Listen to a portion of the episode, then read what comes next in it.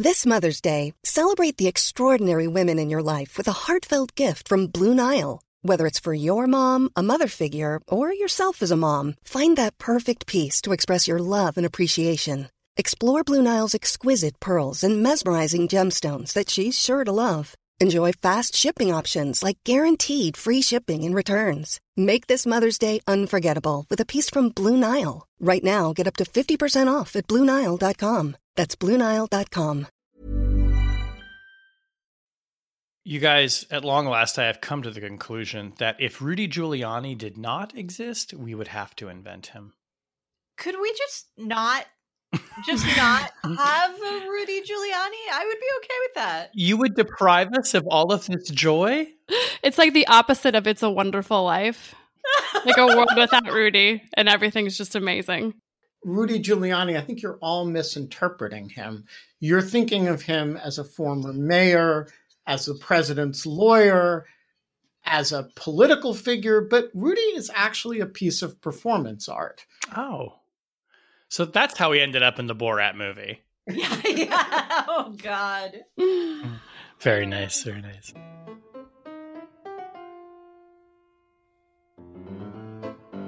Hello and welcome to Rational Security, the That's Rudy edition. I am Shane Harris. It sounds like a sitcom, doesn't it? I think you have to say it like this. The- That's Rudy. That's Rudy. Da, da, da, da, da, da, I mean, this man That's needs a variety show. That's Rudy. He does. He needs like a variety show where he pops up in like strange scenarios. Like there he is, like at the Wendy's serving your French fries, and like there he is in a hotel room with a woman he thinks is 15 years old. That's Rudy. and there he is with an agent of the Russian Federation receiving dirt on Joe Biden and his son Hunter. That's Rudy. Oh my god, it'll be very, very popular in Moscow. Uh, I am here in the virtual jungle studio with my good friends Tamara Kaufman Wittes, Ben Wittes, and Susan Hennessy. Hi guys. Hi. Jane. Uh, Rudy Giuliani sadly cannot be with us. Anytime you want to come on the podcast, man. He seems to be too busy texting with somebody he thinks is Ivanka but isn't. Wait, did that happen too? Yeah.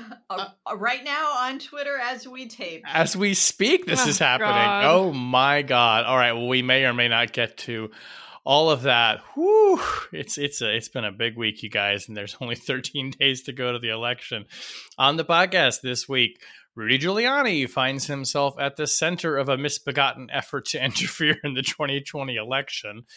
American diplomats and intelligence officers complain they're being left in the cold after mysterious attacks. And the Trump administration sends an unusual envoy to Syria to discuss U.S. hostages. All right, let us start with the beloved former America's mayor, uh, Rudy Giuliani. A lot has happened actually uh, since we were uh, recorded last week. I'll briefly kind of just get the highlights. Uh, of course, the big story being that the New York Post uh, ran a story, I will just say suspiciously sourced, let's put it that way, uh, alleging that they had emails from the laptop of Hunter Biden that purported to show some kind of nefarious activity by the former vice president's son, possibly connected to his father, which we will all remember has been basically the subject of Rudy and Donald Trump's obsession for the better part of the past year. Fair to say, I think that the story became not what was on the laptop allegedly, but the way that the contents of said laptop found their way to the New York Post. And of course, the reaction on social media to this story, which we're going to talk about. Uh, a day or so after that story, we broke a story uh, in the Post that back in December of 2019, as the president was about to be impeached, Rudy, in one of his gambits to Ukraine to dig up dirt on the Bidens, uh, his communications were incidentally intercepted as he was meeting with and communicating with assets of the Russian government, who, according to U.S. intelligence officials, were trying to use Rudy as a conduit to spread disinformation about the Bidens back to the president and to the White House. Uh, and then we will get to Rudy's subsequent forays and maybe the Borat movie here in a second. But safe to say that as far as Rudy's efforts here to, I think, clearly interfere at the last minute and try and create some kind of October surprise, analogous to 2016. Um, Susan, I'll come to you with this first we saw this week that several former intelligence officials, including former directors of the CIA, examining this whole caper, uh, signed an open letter saying that they felt that this operation, which this was how they called it, had the characteristics of a Russian information operation. So, drawing parallels to the hack and dump of Democratic emails back in 2016. Now, the letter emphasizes that there is no evidence of that, but that these officials' experience in this terrain leads them to suspect some kind of Russian influence or hand in this. You're a former intelligence official. You know the Mueller report on Russia's information operation in 2016, backward and forward. So I want to ask you first do you think that the leaking of this material to the New York Post, allegedly from this laptop, looks like the work of Russian intelligence? Yeah, so this is where I think it becomes really difficult to know how to assess these stories in the absence of a credible director of national intelligence, eh, really any credible national security official who who can actually speak to the underlying intelligence in question. Ordinarily, and and you know before sort of the the happenings of the Trump era, I would say it's wildly irresponsible for former intelligence officials to sort of speculate based on you know sort of press reports that this looks like uh, you know a Russian op- uh, information operation when there's actually no reporting that there's underlying intelligence to suggest that that's the case, right? So so, um, you know, certainly this has all kind of the, the classic hallmarks, but without that that sort of that additional piece of and there is some intelligence collection or reporting to support this inference, you know, you, are really really out on the out on a limb here. Um, that said, we are operating in an environment in which you know whenever uh, DNI Ratcliffe says, you know, this is you know we have no evidence that this has anything to do with Russia, uh, he's just not credible. He's just not a believable source. Um, and so you know, I, I do think that these officials feel the need to sort of step into the void and say, you know, look, this is the way uh, we should be really, really suspicious. We should handle with care. And we should sort of presumptively assume that what we're dealing with is some kind of disinformation operation because of the murky provenance of this laptop, the involvement of shady individuals like Rudy Giuliani. But at the end of the day, this is a disinformation operation, either a domestic disinformation operation or a foreign disinformation operation. Maybe a foreign government, maybe non-foreign, maybe non-state foreign actors.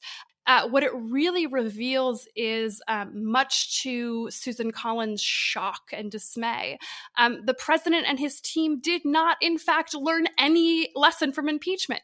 The president of the United States was impeached for activity like very very similar to this right? Rudy giuliani going out freelancing attempting to dig up dirt on the bidens and if he couldn't get real dirt to pressure people to falsify uh, dirt on the bidens in order to help trump's reelection.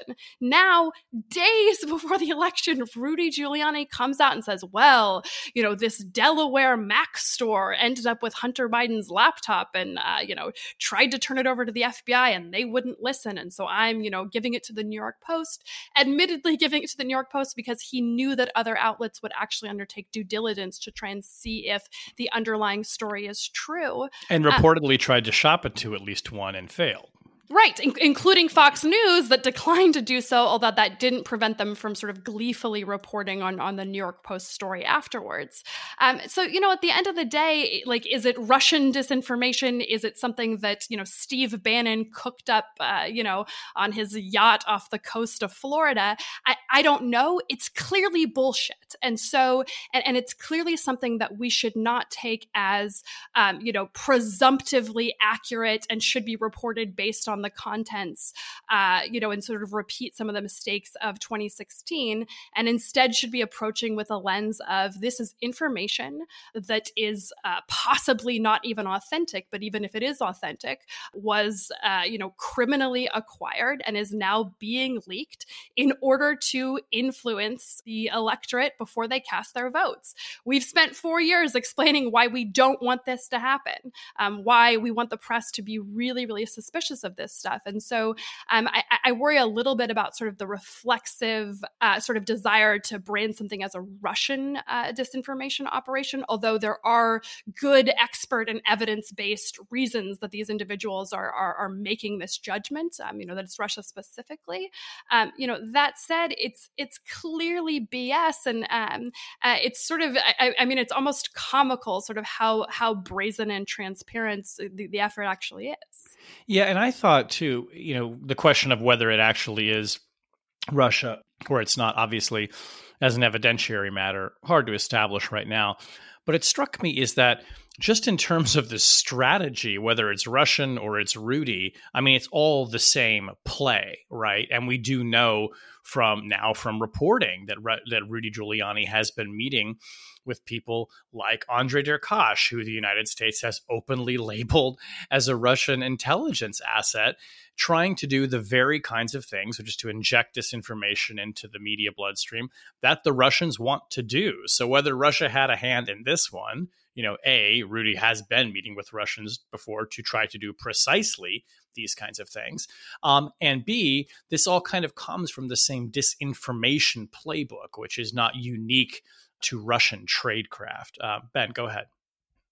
I think there's uh, one reason to uh, suspect that it actually may not be an influence opera or disinformation operation, uh, which is that the Biden f- uh, family and Hunter Biden and the campaign haven't actually really denied the authenticity of the material and and I think if the if the material were entirely fictitious, I think they probably would do that. Uh, so my assumption is that there's some component of this material that is probably authentic stuff mixed with inauthentic stuff, or just that the material may be authentic and that it's possible that the crazy story about the computer store and the legally blind guy who's a Trump supporter who reached out to Rudy Giuliani uh, may actually be like partly true or even mostly true. To me, the much more interesting feature of this is that I don't think there's anything in the material that's been released that changes our understanding of anything if taken as true in a material respect. And I think if you were going to invent dirt on Joe Biden, you would probably make find something a little bit more incriminating to make up than that, you know, he cares about his uh, son who's got an addiction problem. Yeah, and look, to this point, I, I, think we're using the term disinformation operation when we could just as easily be describing this as a covert influence operation. So, right, like the this is this is the repeat of 2016, in which um, authentic documents were nonetheless, uh, you know, criminally obtained and released for for the purposes of influencing an election. Um, and and so my point is is less sort of um, tied to the question of is it real or or fake, and more, uh, you know, are there foreign actors involved? Are there not credible domestic actors involved? Sort of, it doesn't matter either way. That the core question is how we should understand why this material is is being released, because I, I do think there's a little bit of a risk of, you know, sort of normalizing it. If the answer is always, well, you know, if it, if it's true and newsworthy, then we're going to go ahead and report it, right? That that creates really powerful incentives to, eh, you know, not just for Russia, but lots of different actors, including domestic actors, including non-Russian foreign actors, to, to engage in this playbook over and over again. So I think the question here, here is have we learned the lesson of 2016, both the electorate and the media? I, I think too there's an important distinction between the authenticity of documents and the newsworthiness of what they contain. Like the fact that they are accurate, that they are in fact emails from Hunter Biden, doesn't necessarily make them newsworthy. And it's notable that the allegation, the specific allegation, in the New York Post story is that Hunter Biden arranged a meeting between a senior Burisma official and the vice president. And the vice president's campaign has denied absolutely that any such meeting took place and, you know, shown the calendars of the vice president's schedule that you know as they say they have zero record of this anywhere and then the uh, you know the other thing that was released were these text messages from biden to his son in drug treatment and you know he says, I love you, right? Like, what is newsworthy about this? So, I also think that one of the lessons we have to learn, which goes way, way back to before 2016, is that just because something got hacked doesn't mean that there's anything interesting, newsworthy, or scandalous about it. So let's talk about the social media company's response to this story because this also harkens back to 2016 in which companies like Facebook and Twitter primarily, you know, learned some very hard lessons about letting their platforms be exploited by whether foreigners in that case or frankly the lesson learned was anyone who wanted to exploit the platform to amplify misinformation or disinformation Ben, let me come to you first on this. Facebook and Twitter moved with pretty remarkable speed. Like, I mean, within I think hours, if not an hour, uh, to limit the spread of these of this particular story, the first New York Post story. But it's not entirely clear why they did it. Twitter, in particular, seemed to be offering differing explanations, uh, including at one point the fact that there was personally identifiable information in the material itself. I think Twitter and or Facebook talked about uh, a ban on hacked materials. It wasn't clear if these materials were hacked or what do you mean by hacked. Facebook didn't totally halt the story outright, but it downgraded the story in its algorithms, which was supposed to make it harder to find and to promote while it waited for third party fact checkers to have a look. Usually they do that the other way around. You do the fact checking first. So I'm interested just as a, as a first question in what you think about how fast these companies reacted and why, and if they acted too fast. So I had a different reaction to this than a lot of people did. Most people seemed to be quite critical of the social media companies for acting too quickly, acting with in a fashion that was inconsistent with their prior policies, acting in a fashion that they couldn't quite explain. I actually liked the social media companies' reaction, which was hey, we may have in the immediate run up to the election, we may have an active information operation going on. Let's slow everything down, stop everything, figure out what's going on before we let this information travel around the world at 300 million miles an hour. And let's just do it fast. And I actually think the like slow stuff down and then if you decide, as Twitter eventually did, that you probably shouldn't throttle it, then you stop. And I don't know that that's not a perfectly reasonable uh, approach for them to take. Now, was it consistent with their prior policies, at least as operationalized? No. Is it a little bit arbitrary and capricious? Yes. Would I rather they be erring on the side in the two weeks before the election of aggressiveness toward possible influence operations that are at somebody's you know some individual human person's expense with respect to their PII and privacy. And yeah I'm not that doesn't bother me. You know the New York Post has a right to publish material. They don't have a god-given right to have Facebook amplify that material. And you know, and to everyone complaining about Twitter, you know, if you want a, a social media site where you can, you know, just randomly distribute Hunter Biden's PII, I'm sure Parler will let you do that. So I I did they sort of screw up? Yeah, but I actually like this screw up better than I like the one in the run up to the last election. Can we also just spend a minute on the traditional media companies' response? Sure. Yeah. like, um, I think it's notable how careful a lot of traditional media, both broadcast and print or cable news and print, were to wait, get their own sense of whether they thought the post story had credibility and whether or whether it was disinformation. And and then to report on the controversy, I think doing a reasonably good job of not amplifying the specific allegations. And that too says to me that there have been some lessons learned since 2016. Yeah, and I'll just say, as the I guess the the resident representative of the of the mainstream media, this is a question that we've imagined for months that we were going to have to grapple with Uh, I think we all sort of presumed that it would come in the form of anonymously dumped materials publicly, presumably from Russia and not from you know Rudy Giuliani and the Phantom hard drive.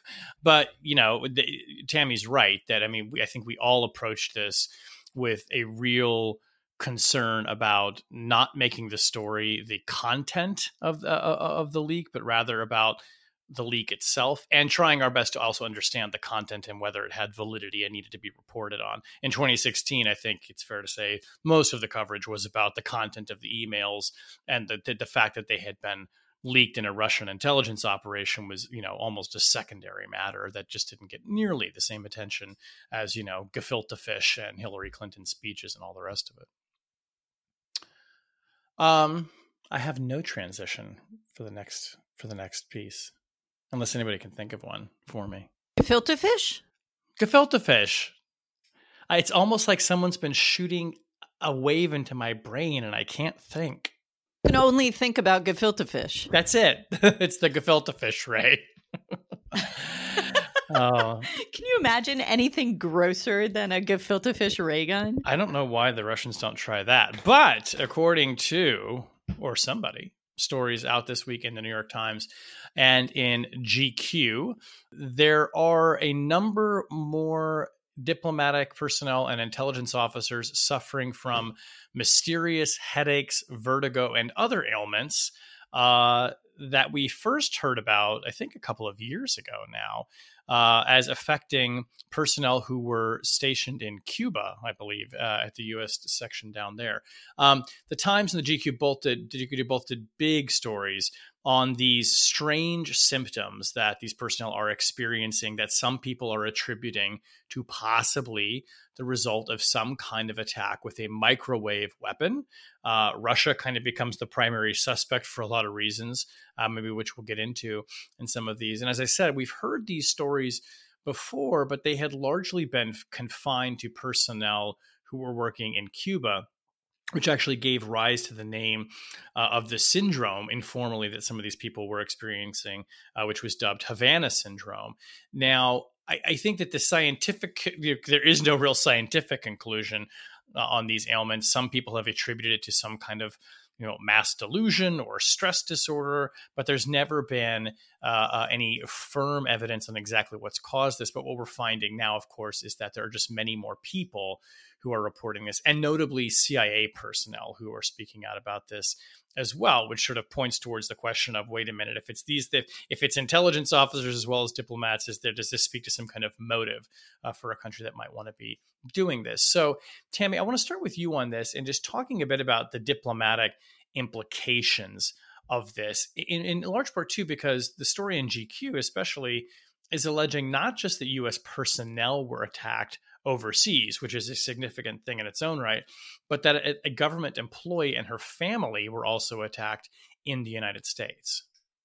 Yeah, I mean, kudos to to all of the reporters who put these stories together. Julia Ioffe's story in GQ is incredibly rich in detail. And you know, what do we take away from this? We take away from this that We've had public servants from the State Department, the Commerce Department, and CIA, and the White House, all of whom seem to have been attacked by this by this weapon um, or to be suffering from a set of symptoms that that are associated with what's now called Havana syndrome. We learn that the attacks have taken place not only in Cuba and China, which had been reported on before, but also in Moscow, in Poland, and in the United States. We learned that the different federal agencies for whom these people, these victims work, have dealt with their claims in very different ways. And, you know, Ioffe's story in particular talks about how unhappy one retired now retired uh, CIA officer is about the way the CIA has dealt with his case. It sounds as though the State Department has handled the cases of their diplomats from China even worse than CIA. And this has all gotten to the point that now both the House Permanent Select uh, Committee on Intelligence and Senator Jeanne Shaheen's office are directly involved in sort of demanding answers from the executive branch um, because they're not taking care of people, they're not giving them access to the medical care that these people believe they should get.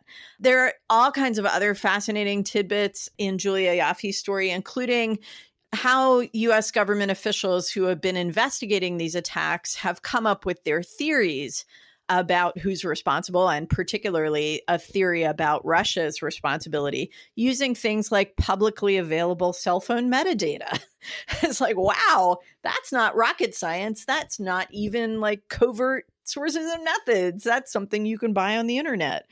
And yet the the government seems extremely reluctant to publicly assign responsibility for what's ex- what's very serious and really has debilitated these people and you know seems to be a widespread enough scope of attacks that we can't really say that American public servants are safe anywhere um, from these kinds of attacks unless and until you know there's some kind of strong deterrent or exposure and that doesn't seem to be forthcoming. So i i think it's really it's a situation where there are a lot of allegations swirling about motives about why the president doesn't want to be mad at Russia or doesn't want or the state department doesn't want to upset relations with China but the fact is you know we just don't know enough about about what is known about how hard a case we can make that the Russians might, in fact, be responsible for this.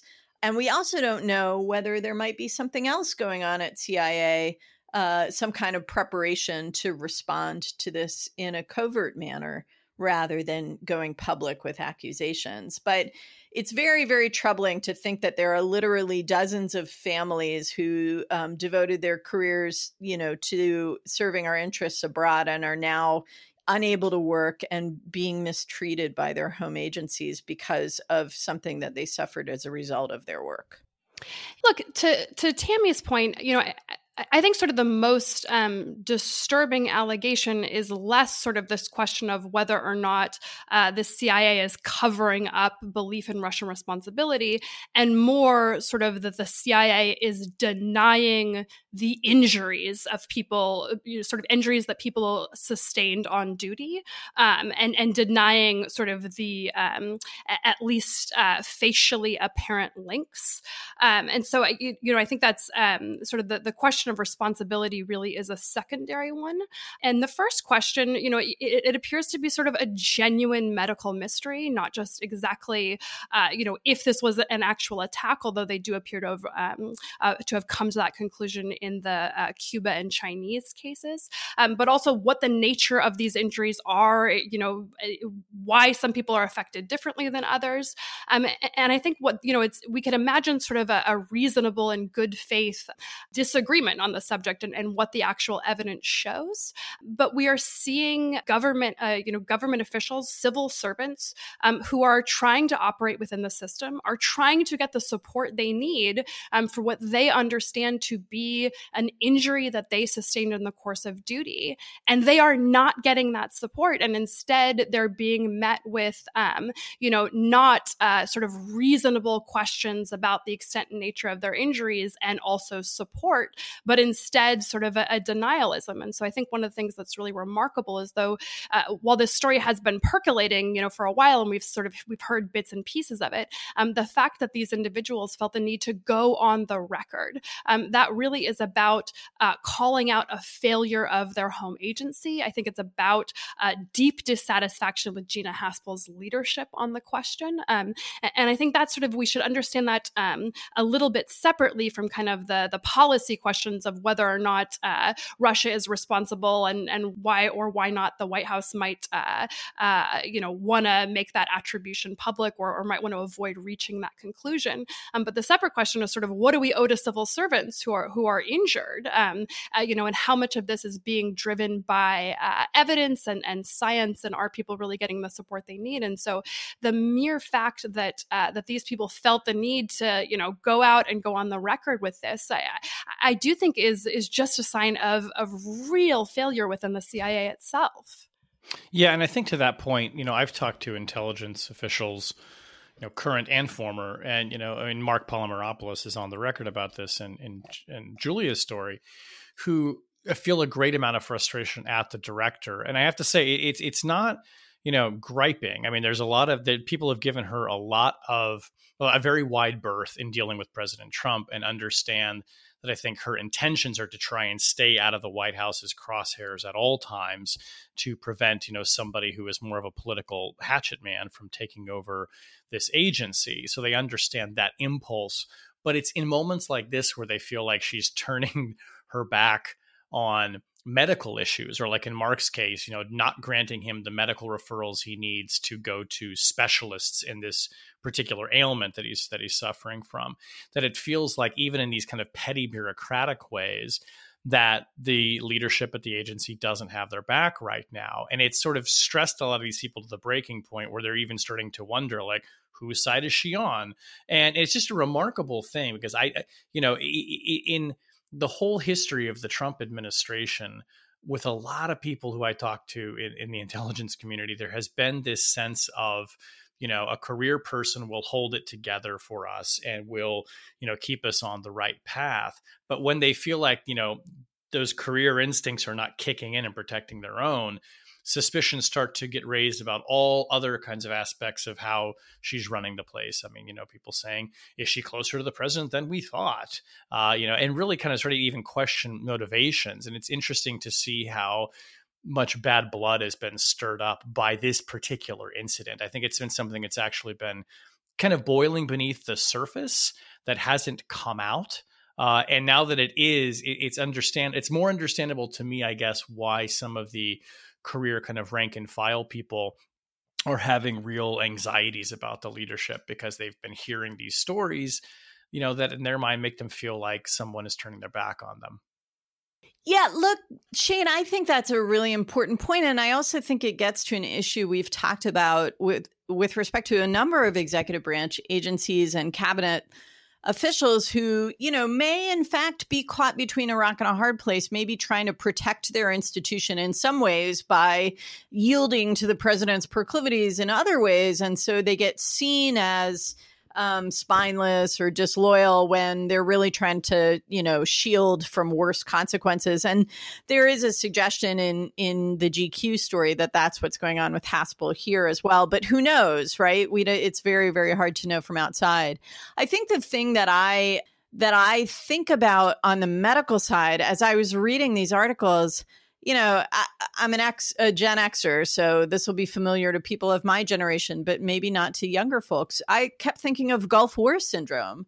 There was a, you know, a number of folks who fought in 1991 in the Iraq and Kuwaiti desert and came back with a, a weird cluster of symptoms and for a long long time the milit- the pentagon told them it was in their heads or it was just ptsd um, and it really took a huge amount of pressure from congress and advocacy by military families to get it recognized as what it ultimately was shown to be which was a discrete medical set of consequences uh, from exposure to a bunch of chemicals that grew out of the burning of the oil wells in in Kuwait.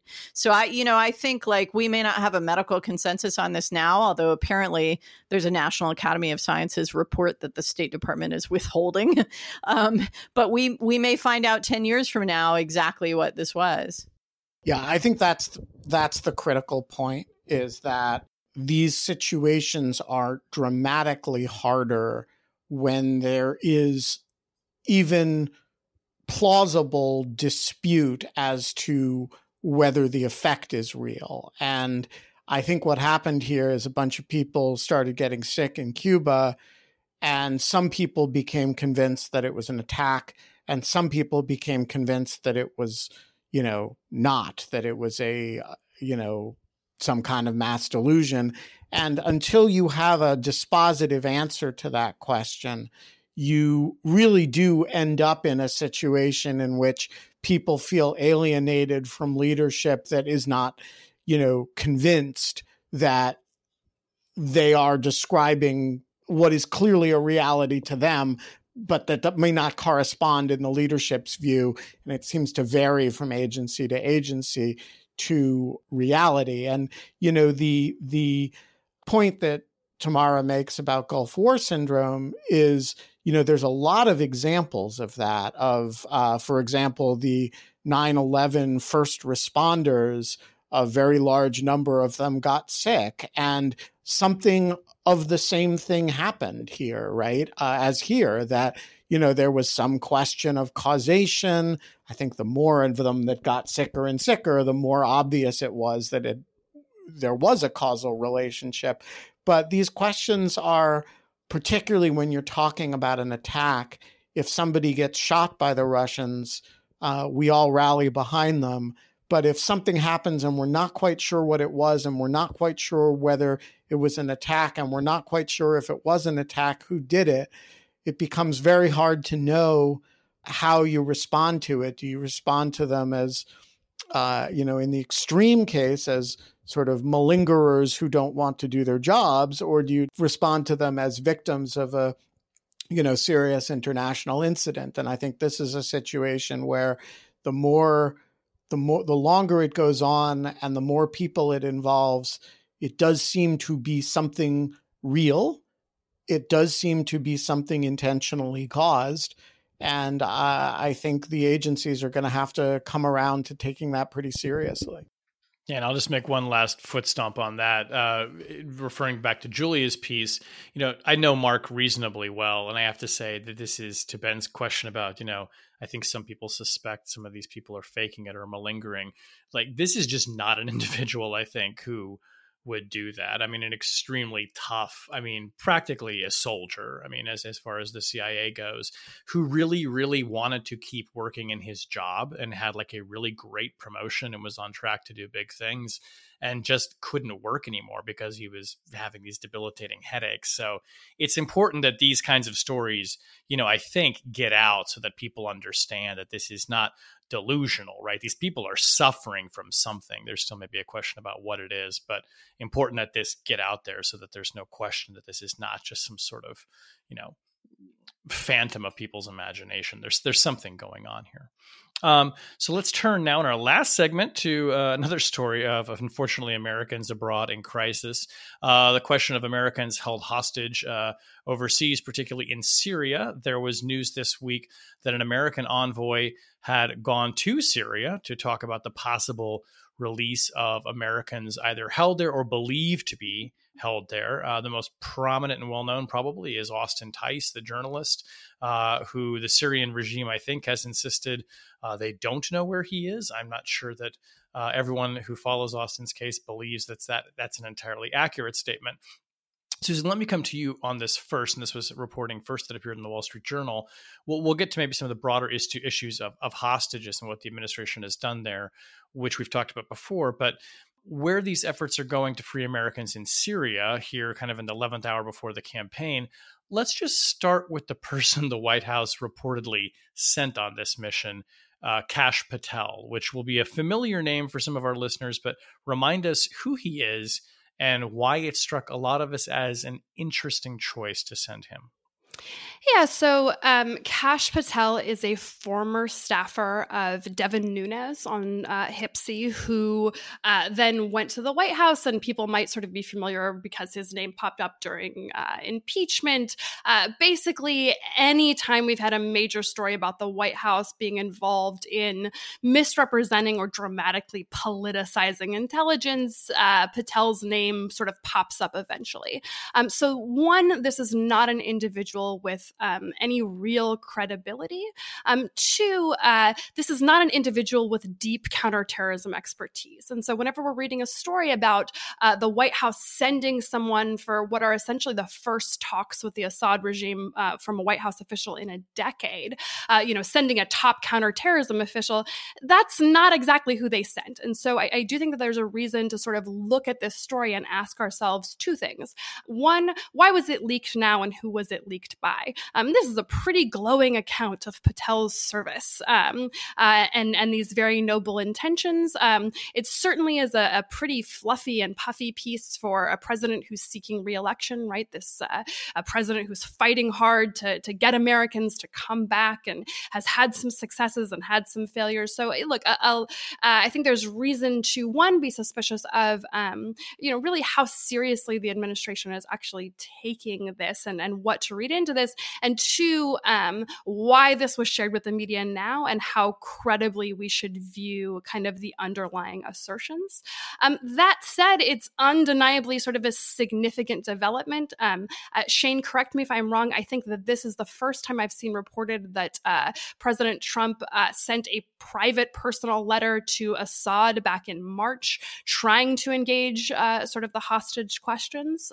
There's sort of additional reporting in this piece about the role that Lebanon has played as sort of an intermediary and negotiator between the two parties. Um, uh, you know, the issue of American hostages held abroad is obviously a really, really important one. It's a it's an area in which um, I, I, think a lot of people, myself included, and, and, we talked about this on the podcast, um, almost believe this might be an area for optimism, right? That this sort of it checked a lot of boxes for sort of Trump's notion of of being a hero in foreign policy and making deals, and and maybe this was an area in which the Trump administration, um, however bizarre and corrupt and dysfunctional it was, could actually make progress where others had failed.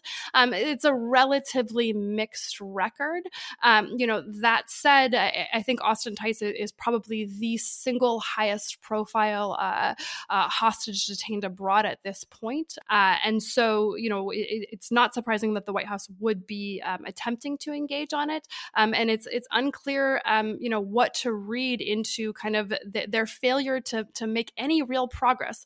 One thing that's notable here, there's no information about whether or not the intelligence community has uh, updated reporting believing that Tice is alive, right? There, there's none of that sort of additional pieces that we would expect in a story like this of, hey, you know, the White House's interest was piqued because they they found this piece or or because a returned hostage gave new gave a new report or a new account. Um, it, it really is just, you know, they decided to to to engage to sort of open this line of communication. So um, that's kind of the background context, but it, it's difficult to know exactly what to make of it. Uh, Tammy. Yeah, I I think um, there's a little bit more that we have to go on than Kash Patel is going to Damascus, although that was you know a, an interesting piece of news. The Lebanese interior minister was here this past week for the second time this year.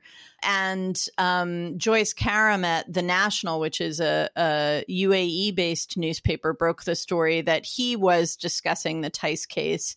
And um, he's somebody who has played a role in releasing other hostages um, in the region over the years. So he's he is actually a more of a trusted interlocutor for the U.S. government on hostage issues. And, you know, it's interesting that uh, parenthetically, he contracted COVID while he was here in the United States. Um, we, so we can ask whether his meetings at the White House had anything to do with that. But, um, but it's clear that there is a back and forth. But like Susan said, what we don't know is that any of the things that the government in Damascus might be conveying to the US government about Austin Tice or other hostages has been confirmed by US intelligence. We don't know if these hostages are alive. We don't know if the government in Damascus has been able to present any proof of life. And then, you know, there's the reporting on the price that the Syrian government has apparently demanded as part of freeing hostages, which is that the United States remove all of its forces from Syrian territory. And, you know, we can have a policy debate about how big a price that is to pay at this point, but it's not it's not insignificant. It's not merely symbolic. And so, you know, the Trump administration, I think, has put an emphasis on bringing Americans home, whether they are imprisoned in other countries or hostage in other countries. And, you know, this might be a case where Trump gets to bring people home by doing something he said he wanted to do anyway, which is withdraw from Syria. And this is a way he can overrule his his generals who have been trying to get him not to do that. So I actually think uh, Kash Patel is the perfect uh, envoy to the Syrians, and I made a, a brief list of reasons why I think this. Kash Patel actually has a lot of values in common with the Assad regime, and therefore is a perfect negotiator with them. He kind of, you know, speaks the, that language. The second is that, you know, when Kash Patel is abroad and communicating with the Syrian regime, he can actually be subject to incidental collection and then he can be subject to unmasking in the intelligence reporting, which would be the ultimate uh, irony for Kash Patel and Devin Nunes. So I just want to congratulate Kash Patel on this role because I think it's I think it's a great one for him, and may he spend much time in Damascus over the next few years. Ben, how you and his family did not become the diplomat is just a mystery to me. um, I do want to ask one more serious question on this, which is, and maybe Susan, I'll kick this to you, but whoever can take it, maybe we all want to chew on it. You know, it is, I think it is not incidental that this trip happens as President Trump is nearing the end of his first term and you know facing the at least statistical likelihood that he's not likely to have a second term.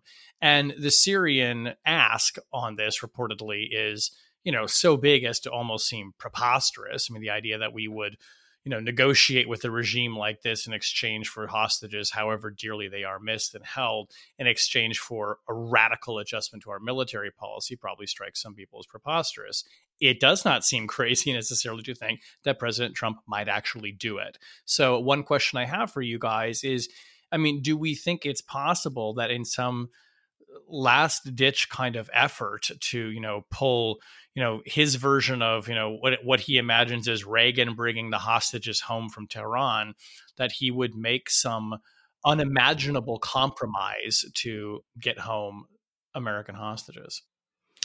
Yeah, so I I, I I think anything is plausible whenever we think about what motivates, uh, you know, Donald Trump's uh, foreign policy. And recall that the uh, tweet announcement that we were withdrawing from troops from Syria was um, reportedly inspired by a phone call that Donald Trump had with Erdogan. Um, you know, so so in terms of sort of the speculation of, um, you know, might Donald Trump be willing to trade something sort of um, uh, unimaginable? I, I, you know, I, I, don't know that he um, has the capacity to even understand understand sort of the um, the particular stakes and how absurd of an, a- an ask of it is in the first place. Um, you know, I, I, think at this point, though, um, anyone negotiating with the president, um, one, the idea that there's anything can be sort of produced within the next 13 days is, um, uh, however much I, I, wish the alternative was true, seems um, seems pretty unlikely at that point.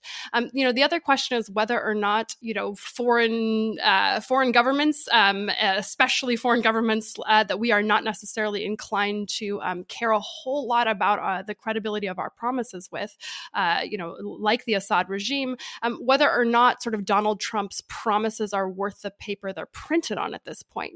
Um, right, the the ability of the United States Congress to insert relatively significant delays into things like military movements. Right, we're well past the horizon of what could occur before January 20th if Congress decided they wanted to gum up the works. Um, and so uh, that's just one sort of query uh, as as Trump uh, potentially sort of tries to lean into foreign negotiations generally. Bashar al-Assad can check 538 as well as any of the rest of us can. Um, you know, is Trump's promise worth the paper it's printed on at this point?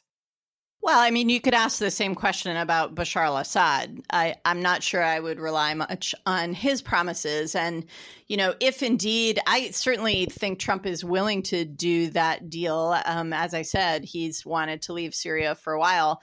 but you know, if Bashar says first take all your guys out and then I'll give you Austin Tice and the other hostages, you know, how, how do you hold him to that? And I think you know that's a really important question, especially if Damascus hasn't even provided proof of life. These questions and a couple other good ones are raised by my colleague Steve Heydemann in a blog post on the Brookings website about this news on Austin Tice. So I I would encourage folks to read it. I also think that there's maybe a contrary impulse, not only for Assad but for others as well. I was talking to a, a friend in the in the Middle East a couple weeks ago who said, you know, at this point, this close to the election, like Trump is offering garage sale prices. People can come in and make their demands, and you know the price just keeps going down because the guy wants to rack up some points before election day. Obviously, there's a point, you know, very close to the election where it switches. Um, but I I think you know that's what we saw with the UAE deal, the UAE Israel deal, for example. Um, and I it wouldn't surprise me if that was the Syrian calculation as well. All right, let us move on to object lessons. Uh, ben, do you want to go first? My object lesson, and as Dave Barry would say, and I'm not making this up, is a proclamation issued by President Donald Trump on October 16th, 2020, entitled Proclamation on On National Character Counts Week 2020. I think the repeat of the word on is just the kind of typo we expect from the White House, but uh, it is how it's titled. I want to just read some excerpts from this proclamation and we'll see if you guys can avoid bursting out laughing.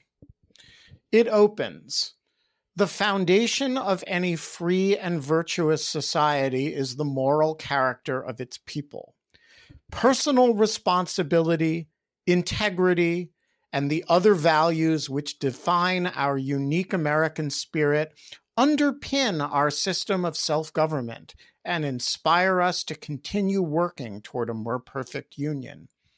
As we observe National Character Counts Week, we think of the special individuals in our lives who exemplify the character qualities to which we all aspire.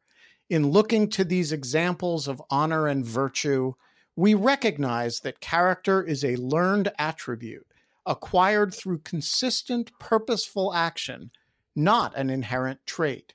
We must resolve to build lives and communities grounded in moral clarity in order to strengthen ourselves, our families, our communities, and our nation. So he goes on praising different kinds of people, and then he comes to this.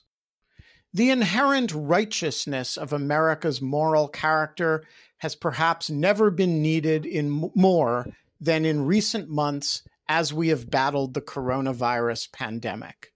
In communities large and small throughout the country, acts of kindness have touched millions of individuals and families, uniting us under one common purpose to defeat the virus.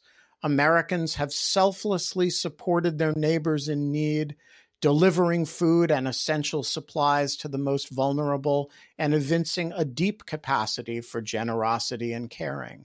Medical professionals have worked long hours at great personal risk to provide care to the sick and injured, and military personnel have mobilized to provide critical medical assistance and help keep us safe. This week, as we continue to unite as one nation to both defeat the virus and safely reopen our country, we are reminded of how far decency and compassion can go in helping others during times of great challenge and uncertainty. Throughout this week, we recommit, Susan, to being more kind, loving, understanding, and virtuous.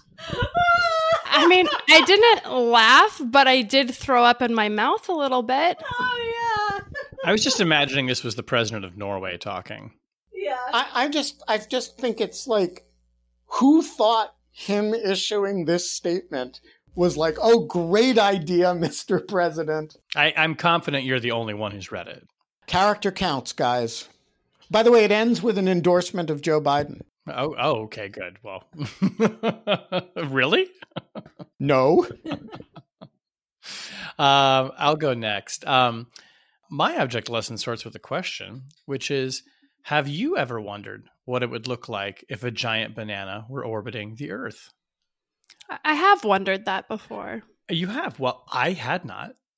But now you can see what it would look like thanks to uh, the Madrid Planetarium. Uh, they have put together a simulation, uh, actually, a video that they got from a Twitter feed called From Quarks to, well, From Quarks to QRZ, From Quarks to Quarks. Uh, check that out. Um, Is this going to sentient life, Shane? No, no, no, no. This is just a banana. A banana. A banana is not sentient. Goodness gracious. um, what it would look like from the ground if a giant banana were orbiting the Earth. And it starts out with like a little, like, you know, kind of like kitschy computer diagram of a planet with a banana kind of going around it, and then switches to this video from the ground of a real place which they've then superimposed what it would be like if a banana, like a moon, were just like rising over and spinning overhead throughout the day. It is awesome. It's, it's Shane. Really, why really is this an interesting question? no, it's an interesting observation. I, I think the guys at the planetarium were smoking a little of the green weed. Listen, you know, whatever it takes, baby. I mean, because it's awesome video. And like now you know, I mean, when the giant banana does arrive, which I mean, obviously it will, this is how you know what it's to look like. This is really preparing you for the moment. I um, like it. Preparing it's, it's you, Shane, you for the moment. I want to get on the banana and go live in the banana. There's plenty of food, and we know how I feel about bananas. But I would make an exception if it meant I didn't have to live on this rock for that much longer. Props, by the way, to Scott Rogers for uh, hat tipping me to this, uh, which we will put on the show page. Check it out, uh, Susan. Um, so my object lesson is a little bit of a bummer. My object lesson is the New York Times at War uh, feature, which has been part of the New York Times Magazine, sort of on and off from 2009, um, and is this week sort of officially uh, turning down the lights, as Lauren Katzenberg, who's the um, the editor, put it.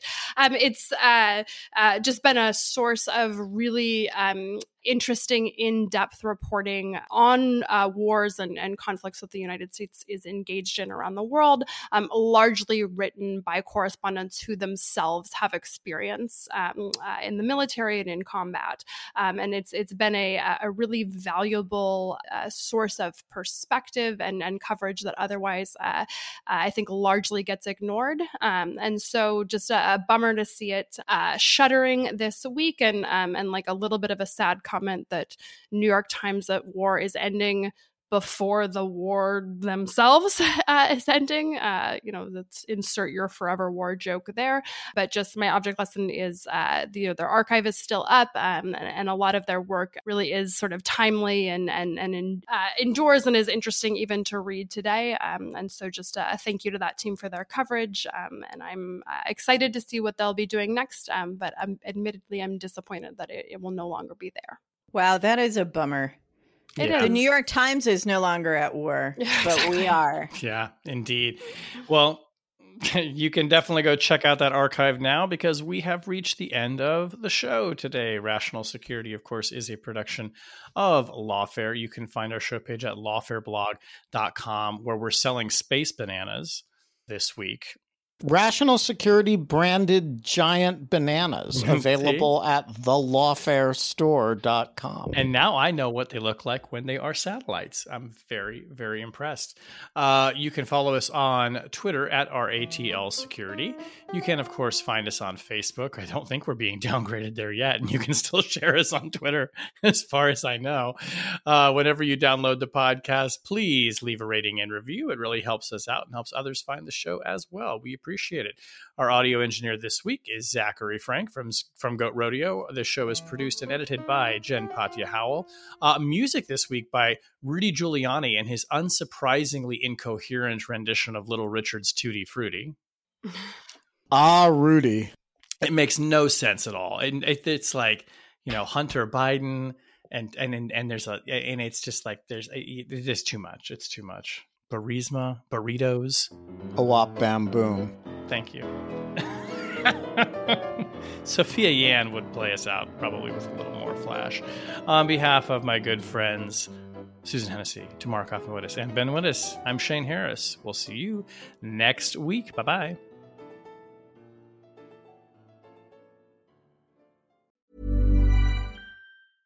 Want flexibility? Take yoga. Want flexibility with your health insurance? Check out United Healthcare Insurance Plans. Underwritten by Golden Rule Insurance Company, they offer flexible, budget friendly medical, dental, and vision coverage that may be right for you. More at uh1.com.